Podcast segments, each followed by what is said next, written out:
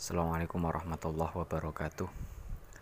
Ala hadiniyah wa ala kulli natin sholihah ila hadratin nabiyil mustafa sayyidina wa maulana muhammadin sallallahu alaihi wasallam wa ila hadrati abaihi wa ummahatihi wa dzurriyyatihi wa ikhwanihi minan nabiyyin wal mursalin wa ali kullin wa ashabi kullin ajma'in wa syuhada wa sholihin wal awliya aina makanu min masyarikil ardi wa magharibi wa khusus Syabdul Qadir al-Jilani wa Syabil Hasan Asyadili wa Syabil Zakari an-Nawawi wa Syabil Hamid al-Ghazali.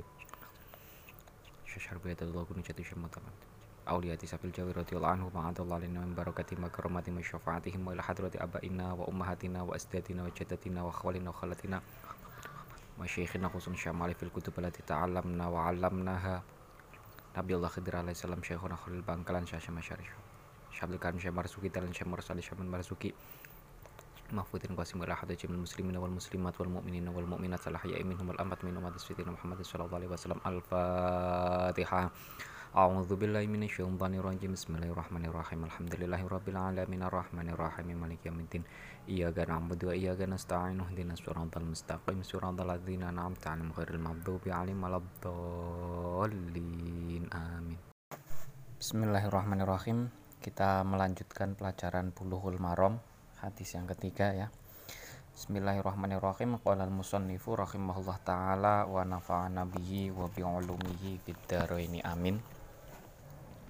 Bismillahirrahmanirrahim. Wa an Abi Umamah Al-Bahili.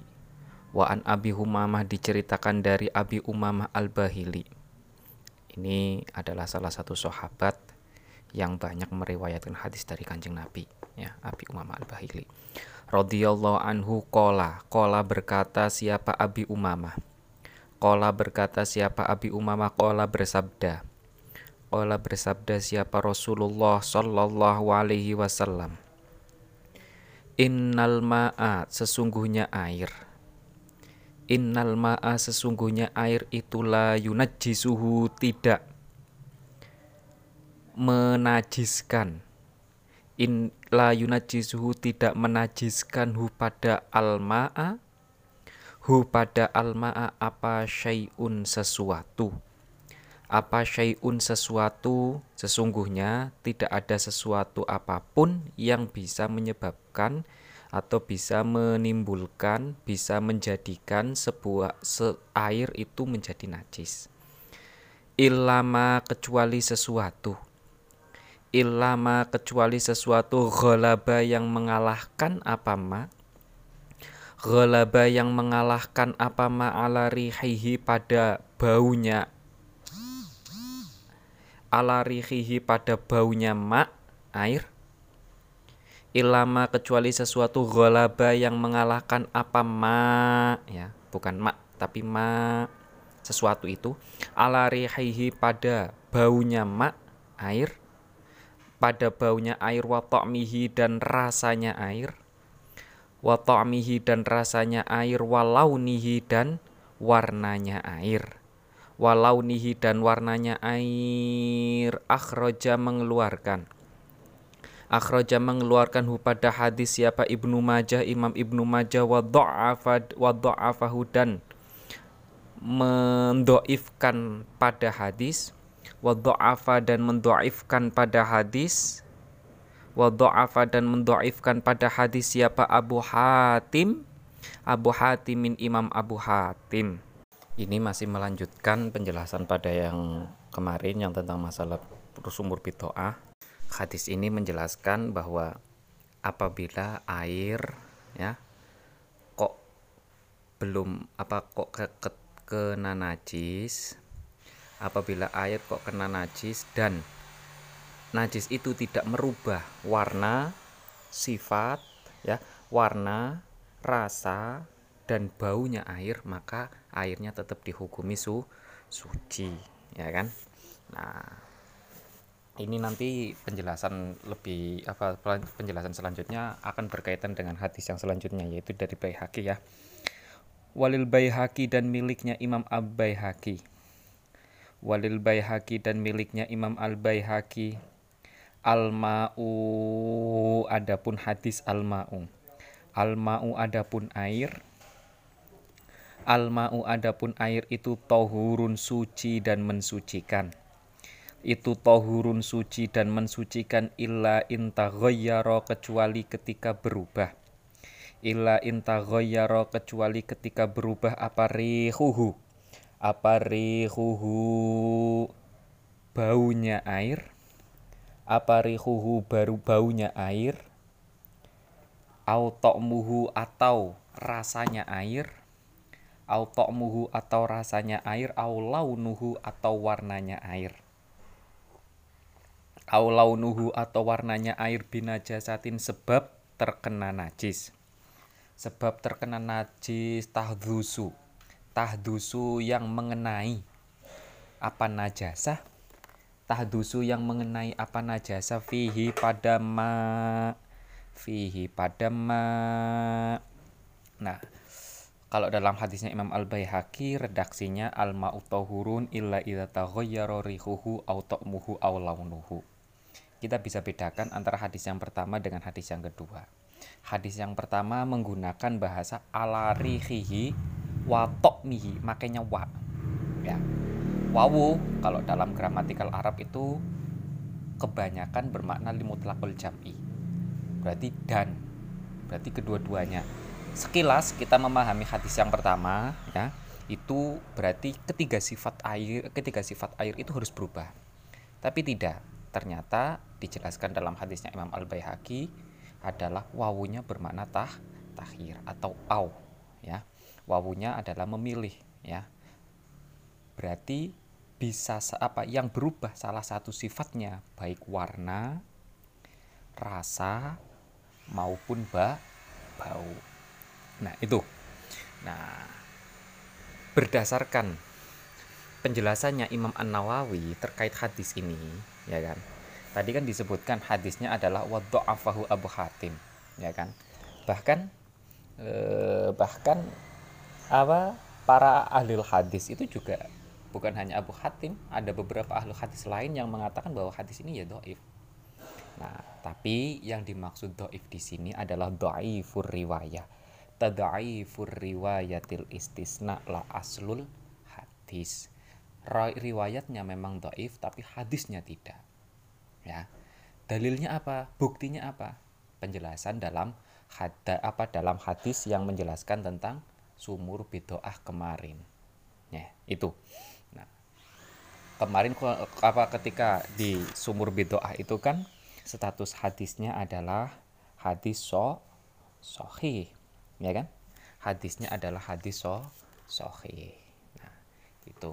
Makanya aslul hadis hadisnya ya makna hadisnya itu adalah benar. Cuma riwayatnya adalah do doif. Ini nanti relasinya dengan ilmu ulumul hadis ya kan? Apakah ketika riwayatnya doif akan menyebabkan hadis matan hadis itu doif atau tidak itu nanti apa kita akan mengulas apa kita bisa mengulasnya kalau kita mempelajari tentang masalah ulumul hadis. Bahkan eh, bahkan Imam Ibnu Mungdir sendiri mengatakan bahwa terkait dengan hadis ini bahwa ulama para ulama sepakat apabila ada air sedikit maupun banyak ketika terkena najis ya ketika terkena najis dan salah satu sifatnya berubah, maka air itu menjadi na najis. Ya. Kesepakatan ulama ini selaras dengan makna ha hadis. Ya, begitu. Bismillahirrahmanirrahim. Selanjutnya wa an Abdullah ibni Umar. Wa an Abdullah ibni Umar radhiyallahu anhuma. Wa an Abdullah ibni Umar diceritakan dari Abdullah bin Umar radhiyallahu anhuma. Kola berkata siapa Abdullah bin Umar. Abdullah bin Umar itu adalah putranya Sayyidina Umar bin Khattab ya. Abdullah bin Umar itu adalah putranya Sayyidina Umar bin Khattab. Beliau sudah masuk Islam sejak beliau masih kecil dan berada di Mekah. Ya, beliau meninggal di Mekah pada tahun 73 Hijriyah. Ya, pada tahun 73 Hijriyah dimakamkan di Mekah juga di kuburannya di kuburannya para para para orang-orang muhajirin. Qala bersabda siapa Rasulullah Shallallahu alaihi wasallam idza kana ketika ada idza kana ketika ada apa alma'u air alma'u air itu kullataini dua kolah itu kullataini dua kolah lam yahmil maka tidak menanggung apa alma lam yahmil maka tidak menanggung apa alma al khobasa pada najis. Al khobasa pada najis wafi laftin dan dalam lafat yang lain. Wafi laftin dan dalam lafat yang lain lam yanjus tidak menjadi najis apa air. Lam yanjus tidak menjadi najis apa air akhroja mengeluarkan. Akhroja mengeluarkan hu pada hadis siapa al arbaatu imam empat siapa al arbaatu imam empat wasohaha dan mensohehkan hu pada hadis? Wasohaha dan mensohehkanhu pada hadis siapa? Ibnu Huzaimah Imam Ibnu Huzaimah wal hakimu dan Imam Hakim. Wa Ibnu Hibban dan Imam Ibnu Hibban. Wa Ibnu Hibban dan Imam Ibnu Hibban ya. Menurut hadisnya Imam Abdul apa menurut hadisnya sahabat Abdullah bin Umar ketika air mencapai dua kolah maka tidak menanggung na najis. Ketika najis itu mengenai air terse tersebut ya. Itu menurut apa itu makna sementara makna sekilas tentang hadis ini. Tadi hadis ini diriwayatkan oleh al-arba'ah. Nah siapa itu al-arba'ah? Ini sudah dijelaskan rumusnya oleh Imam Ibnu Hajar yang apa ketika menulis ini yang dimaksud al-arba'ah dalam kitab ini itu adalah selainnya Imam Ahmad, selainnya Imam Bukhari, selainnya Imam Mus Muslim. Berarti Al-Arba'ah itu siapa? Al-Arba'ah adalah Imam Abu Dawud, Imam At-Tirmidzi, Imam An-Nasai dan Imam Ibnu Ma, Imam Ibnu Majah. Ya. Itu rumus dalam mempelajari kitab Bulughul Maram. Satu hadis lagi. Bismillahirrahmanirrahim. Wa an Abdillah ibni Umar. Diceritakan dari Abdullah ibnu Umar. Oh bukan. Wa an Abi Hurairah diceritakan dari sahabat Abi Hurairah radhiyallahu anhu qala berkata siapa Abu Hurairah. Qala bersabda siapa Rasulullah sallallahu alaihi wasallam la yaghtasil. Jangan mandi. La yaghtasil jangan mandi siapa ahadukum salah satu kalian Siapa ahadukum salah satu kalian filmai pada air? Filmai pada air ada imi yang menggenang tidak mengalir. Ada imi yang menggenang atau tidak mengalir Wahua adapun ahad. Wahua adapun ahad Itu junubun junub. Itu junubun junub akhroja mengeluarkan. Akhroja mengeluarkan hu pada hadis siapa muslimun imam muslim Siapa muslimun imam muslim wa walil Bukhari dan miliknya Imam Bukhari? Hadis menurut versinya Imam Al-Bukhari. Hadis yang menurut versinya Imam Al-Bukhari La yabulanna Janganlah Benar-benar janganlah Buang air kecil. La yabulanna benar-benar janganlah buang air kecil. Siapa ahadukum salah satu kalian Siapa ahadukum salah satu kalian fil ma'i pada air? Fil ma'i pada air ada ini yang menggenang Ada ini yang menggenang tidak mengalir. Alladzi yakni air. Alladzi yakni air la yajri yang tidak mengalir. La yajri yang tidak mengalir thumma yaghtasilu kemudian mandi siapa ahad Thumma yaghtasilu kemudian mandi siapa ahad fihi pada alma ad-daim fihi pada alma ad-daim wali muslimin dan miliknya imam muslim. Ini hadis versinya imam muslim. Wali muslimin dan dan miliknya imam muslim minhu menggunakan redaksi minhu. Minhu menggunakan redaksi minhu. Minhu artinya minhu dari alma ad-daim minhu dari alma ad-daim kalau Imam Al-Bukhari di atas menggunakan thumma yaghtasilu fihi kalau menurut versi hadisnya Imam Muslim itu adalah thumma yaghtasilu minhu. Wali Abu Dawud dan miliknya Imam Abi Dawud wala yaghtasil dan tidak mandi siapa ahad? Wala yaghtasil dan tidak mandi siapa ahad fihi dalam ma al adaim fihi dalam alma adaim minan najasati minal janabati minal janabati minal janabati untuk mandi junub minal janabati untuk mandi junub. Ketika kita perhatikan redaksi hadis ini adalah semuanya larangan. Baik menggunakan laya bulanna sudah dilarang tapi ditekan lagi ada nun taukidnya ya. Ada yang menggunakan hanya larangan biasa wala yaghtasil la yabu apa? La yabulu. La yabu la yaghtasilu ya. La yaghtasilu la yabulanna ya kan? La yabulanna. Nah, ada yang menggunakan tekanan tapi intinya semuanya adalah larangan. Nah, ini para apa beberapa ulama melihat apa beberapa ulama terjadi perbedaan. Status mandi ya, status mandi atau buang air kecil di air yang menggenang. Mandi di air yang menggenang, tidak ngalir ya langsung jebyur ada air yang mengenang kemudian langsung masuk ke air itu. Nah, ada yang mengatakan larangan ini tidak sampai haram. Larangan ini hanya hanya bersifat makruh saja. Berarti ketika ada air banyak, kemudian kita mau mandi junub atau apa ketika mandi junub, biur langsung. Ada yang mengatakan haram, ada yang mengatakan mak makruh yang mengatakan haram di antaranya adalah madhab zohiriyah. Ya, mengatakan haram adalah madhab zohiriyah, yang mengatakan makruh itu adalah madhab malikiyah. Ya. Namun status airnya bagaimana? Ya, status airnya bagaimana?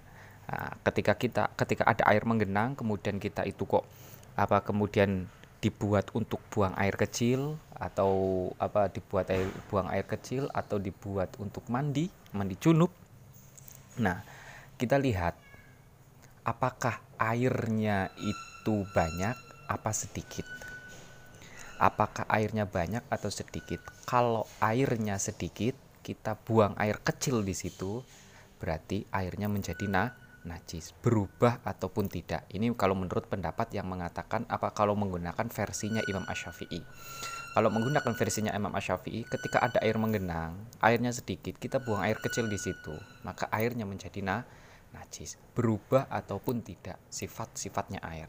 Tapi kalau airnya banyak maka kita lihat salah satu sifatnya berubah apa tidak? Kalau salah satu sifatnya berubah maka airnya najis. Kalau salah satu sifatnya tidak berubah tidak berubah salah satu sifatnya sifat air itu ya tidak tidak ada satu sifat pun yang berubah dari air itu maka airnya dihukumi su suci ya. Ini kenapa? Nah, ini adalah bukti di antara agama itu juga memperhatikan tentang masalah lingkungan ya tentang masalah air terutama.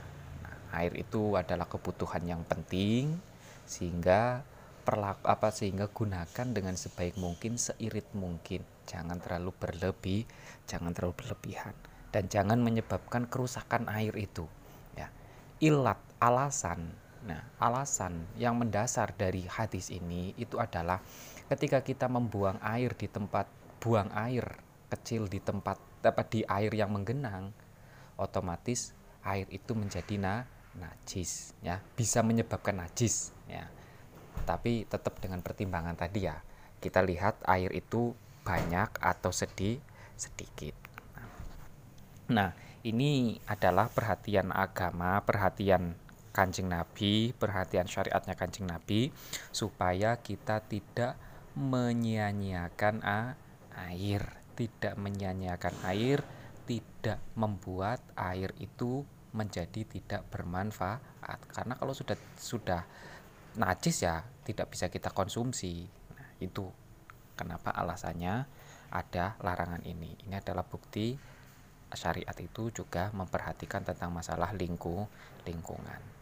Mungkin cukup sekian pelajaran pada kali ini kurang lebihnya mohon maaf Semoga apa yang kita pelajari bisa bermanfaat. Alhamdulillahirabbil alamin. Allahumma inna nastaudiuka ma alam tanah fardut ilaina inda hajatina ilaihi ya alamin. Kurang lebihnya mohon maaf. Wassalamualaikum warahmatullahi wabarakatuh.